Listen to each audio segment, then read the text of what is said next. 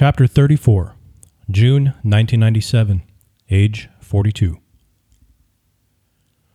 Robert never received a visit from his lawyer while at Rikers Island, and he never heard from any of his mob associates again. Several times he was taken from Rikers Island and brought to the courthouse, where he sat in the bullpen for hours, waiting for a lawyer who never arrived.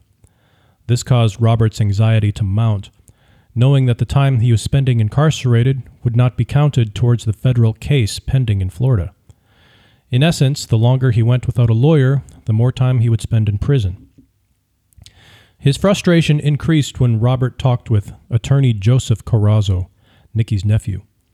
Of all things, he advised him to get legal aid. Knowing the men Joseph represented had millions of dollars at their disposal to spend on their legal cases, and his lawyer only wanted $3,000, Robert felt betrayed. To add insult to injury, he read in the newspaper that additional charges were brought against Nicky and Lenny for bribing a guard and into bringing outside food into the prison for them.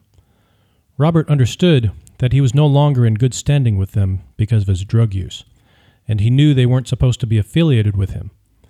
But they were co defendants in a federal case, and had reasoned out that he should be taken care of just like they were. So the idea of wanting extra food in prison so badly that they would bribe a prison guard to get it struck Robert the wrong way, especially since they weren't willing to provide him with a few dollars to be used at the commissary. In the early summer, Robert was transferred from Rikers Island to Metropolitan Detention Center in Brooklyn. It was there he was placed on the same floor as Lenny. He was sitting on his bed in the dorm style room playing cards with another inmate. Robert, what a surprise, he said as Robert was escorted to a neatly made vacant bed.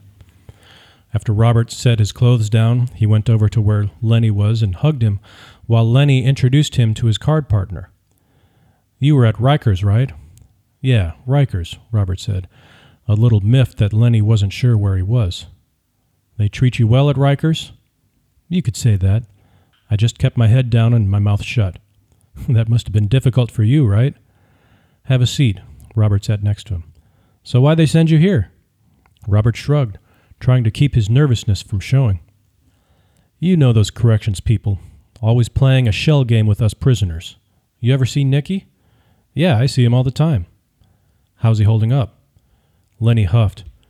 It takes more than MDC to shake him up. So what can I do you for? You got cigarettes? You need commissary? I can set you up for whatever you need. If only you'd been so generous sooner, Robert thought. Six weeks earlier, the thought of missing out on making memories with Brianna became too much to bear. After receiving no help, he called his mother and asked for the name and number of the federal agent who left his business card with her. The phone call to the agent started the ball rolling towards an agreement to cooperate with the federal government for a reduced sentence. Not long afterwards, he was in the custody of the U.S. Marshal and on his way to Florida but for whatever reason, he had to make a layover at MDC as he sat next to Lenny, a person he just might have to testify against. He wondered if the correctional department had just made a big mistake. Robert did his best to play it cool. He took a cigarette Lenny offered, but didn't light it. Look, Lenny, I don't need any commissary, he said, tinged by a small amount of guilt. But what I do need is a lawyer. I thought you would have had one by now, Lenny said as he laid down the King of Hearts. I sent word that my lawyer needed three grand. He never got it, and I never heard from him. I've been in and out of the bullpen four or five times already without an attorney. Oh, well, I'll see if I can do something about that tomorrow. I'll be shipping out tomorrow. It'll be too late. Lenny stared at him. What? Nobody leaves out of here the next day. He turned back to his cards and considered playing the ace of spades. I'm telling you, I'm due out tomorrow. So if you can do something for me, that'd be great. That night, Robert had a hard time falling asleep, wondering if Lenny had caught on to what was happening. In that particular setting, where there were no individual cells, it would be easy for him to have someone take Robert out in his sleep, eliminating a potential barricade to his own freedom. Five in the morning came and Robert was awakened. The corrections officer led him to the showers where he got cleaned up. Afterwards, he was put on a bus and driven to an airport somewhere upstate. From there, he was flown to a detention facility in Oklahoma City, a hub for federal prisoners. He spent two weeks there with no commissary money and not a single conversation with Lauren, who had stopped answering his calls.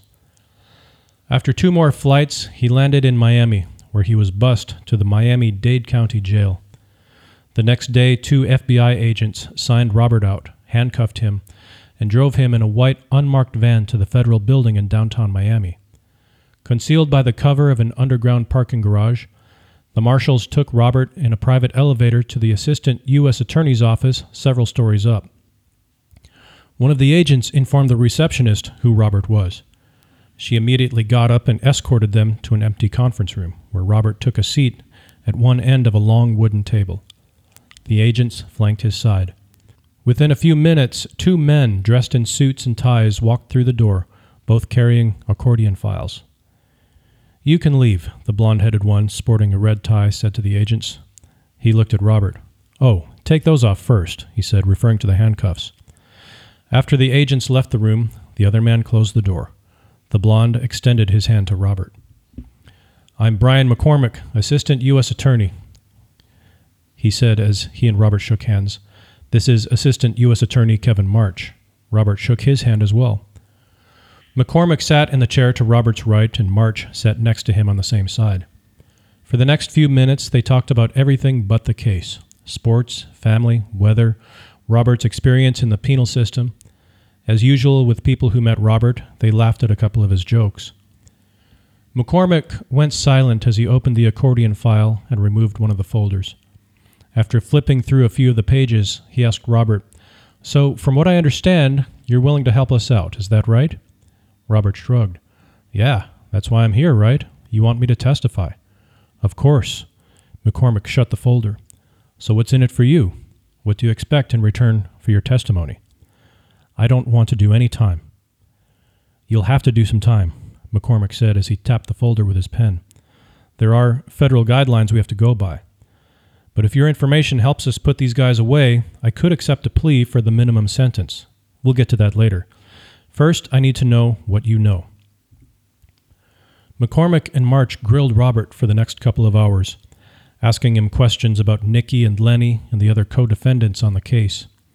He also asked about Robert's involvement in crimes he had committed while working for Nicky, a purging of past sins from Robert's life. It was strange for Robert to confess his crimes to the prosecutors. For as long as he could remember, they had been the enemy, the ones who barricaded the road that he thought would lead to his happiness. How was he to trust them? As far as he knew, they could take his information and then slap him with a hefty sentence, or worse, they could put him back into the general population, assuring that his life would soon be over. Still, he had nowhere else to turn. And with a different type of spirit guiding him now, the spirit of truth, he was determined to trust the prompting in his heart to do the right thing. When he had finished, McCormick jotted a few notes on a legal pad he'd produced from the accordion file. Laying his pen on the pad, he said, All right, I'm going to shoot straight with you. Up to this point, our case hasn't been that strong. In fact, we've gotten some bad publicity that isn't helping one bit. One of the federal agents handling the case was caught stealing some of the money confiscated from your boss's operation. Right now, it's a big mess. With that said, it appears you might have some vital information we could possibly use. He put the pad and pen back in the accordion file and stood. The FBI takes over from here.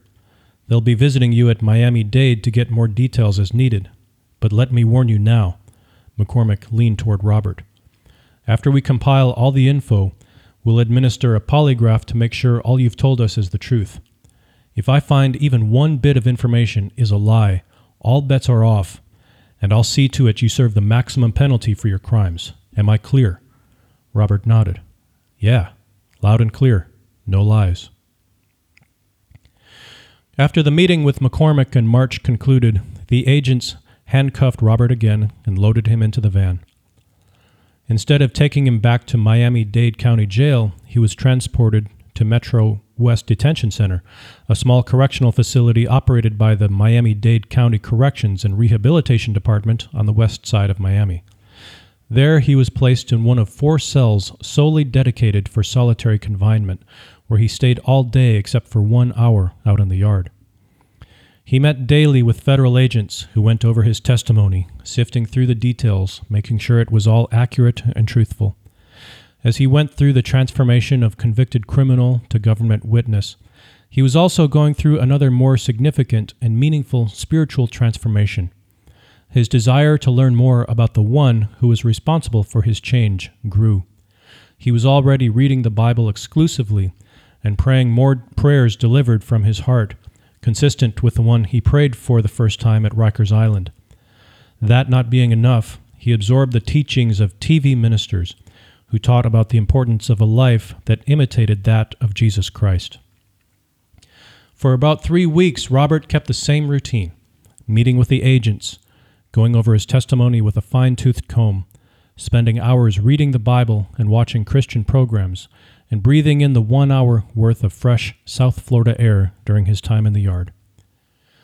It was during his walk from lockup to the yard that he heard his name called. The trip to the yard led him by the cells of other inmates, and one of them had a message for Robert. I spoke with your buddy Anthony, the inmate said. Robert knew he was referring to Anthony Ruggiano, who was also incarcerated in Miami. He said, Don't do what you're about to do. Robert had heard similar words from his nephew. While visiting Robert a week ago, he tried to convince him to recant his testimony, but Robert explained that he had already passed the point of no return. He knew that just the thought of testifying against the mob was enough for a death warrant to be issued. Robert was angry at whoever convinced his nephew to talk him out of testifying. If something happened to Robert, his nephew could bear the guilt of his death for the rest of his life. Now, this. Shaken by his whereabouts being discovered, he told the federal agents with whom he was working about the incident. Within a couple of days, Robert was transferred to a detention facility in Indian River. During his previous incarcerations, Robert would never let his mother visit him while in jail or prison. Now he was back in Florida with a different perspective and anxious to see her. Unlike Rikers Island, there was no open visitation with the prisoners. Instead, prisoner and visitor alike used phone handsets to talk to each other while sitting in a booth divided by a piece of glass three quarters of an inch thick. As Robert entered his side of the booth, he sat down across from his mother, who was already cradling the handset between her head and shoulder. She was wearing a blue dress probably something she'd worn since the 70s. Even though it had been only two years since he'd last seen her, she looked as if she'd aged a decade. She put her hand up to the glass, and Robert did likewise while picking up his handset. Hello, Robert, she said, a compassionate smile on her face. You look so good. I feel great, better than I can ever remember. I'm so glad, she said, with a hint of skepticism in her tone, the result of seeing her son modulate back and forth from sobriety to strung out so many times. Robert noticed and accepted it. Did you have any problem getting in? Not really. I showed my ID. They said I was on the list, and so she smiled again as she studied his face. What is it? she asked. What's what? Her brow furrowed. You just look different. Robert chuckled. I'm changed, Ma. Changed? Yeah, but this time I can feel it inside me, inside my heart, he said, lightly pounding his chest with his fist. He went on to tell her what happened at Rikers Island, and how since then he'd had a whole new perspective on life. As he told his story, he could see the tears gathering in his mother's eyes and the tension in her face relax. Oh, Robert, thank God. I've been praying for you for so long. Out of nowhere, she produced a tissue to wipe her eyes and nose. As he looked into the face of the woman that had endured all the hardships he'd put her through, he couldn't help but feel the load of guilt. Sitting across from him was the person who'd proven to be his best friend, albeit his mother. He'd taken advantage of her many times by taking her money, pawning her appliances, robbing her of emotional strength. The lines on her face and the weariness in her eyes were proof of that. Yes, it was true that at times she had enabled him to continue in a lifestyle that caused her the grief. For that, she would take partial blame. Robert was culpable for the rest. For decades, he had been a grief to his mother, as well as a subject of her most fervent prayers. He thought about the many times she probably worried whether his latest binge would be his last, or if the next time she saw him would be in the city morgue identifying his body. Sitting across from her in that visitor's booth helped him see the devastation his actions had on the one woman who never gave up on him. With that in mind, he joined her by shedding his own tears. Ma, I'm so sorry for everything. Robert, his mother held up her hand. I forgave you the moment it happened. Now you need to do the same. Robert hesitated as he thought about what he needed to talk to his mother about. Ma, I've got to ask you something. If it's about pawning the microwave, no, it's nothing like that. I just. What is it, Robert? You need money for commissary? Robert shook his head. I still think I need a lawyer. She nodded. Okay. Nicky and Lenny wouldn't help me out. Robert, what are you trying to tell me? He took a deep breath, knowing his mother's stand on loyalty. My lawyer needs $3,000. I thought the government was going to work out a deal with you.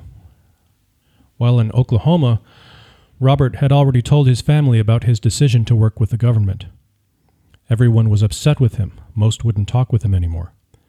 His mother was among those who disagreed with his decision. She couldn't understand how Robert could turn against Nicky after all he had done for him. Of course, she was never aware of the specifics regarding what type of work Robert did for Nicky, and even though she knew Nicky was a mobster, in her eyes, he was the lesser of two evils when compared to drugs. When Robert was with Nicky, he was cleaned up, working, and had money. But unlike the others, his mother refused to cut the lines of communication with him. He was her son, and there was nothing neither he nor anyone else could do to change that. I'm a little afraid that I'm going to get railroaded, he answered, biting his nail. Robert, stop that, she said, swatting at him on the other side of the glass. Robert sheepishly pulled his finger away from his mouth. Now tell me what you mean. I've been giving these guys all this information without any kind of signed papers or nothing. And I don't know. You don't know what if I can trust them. His mother leaned forward.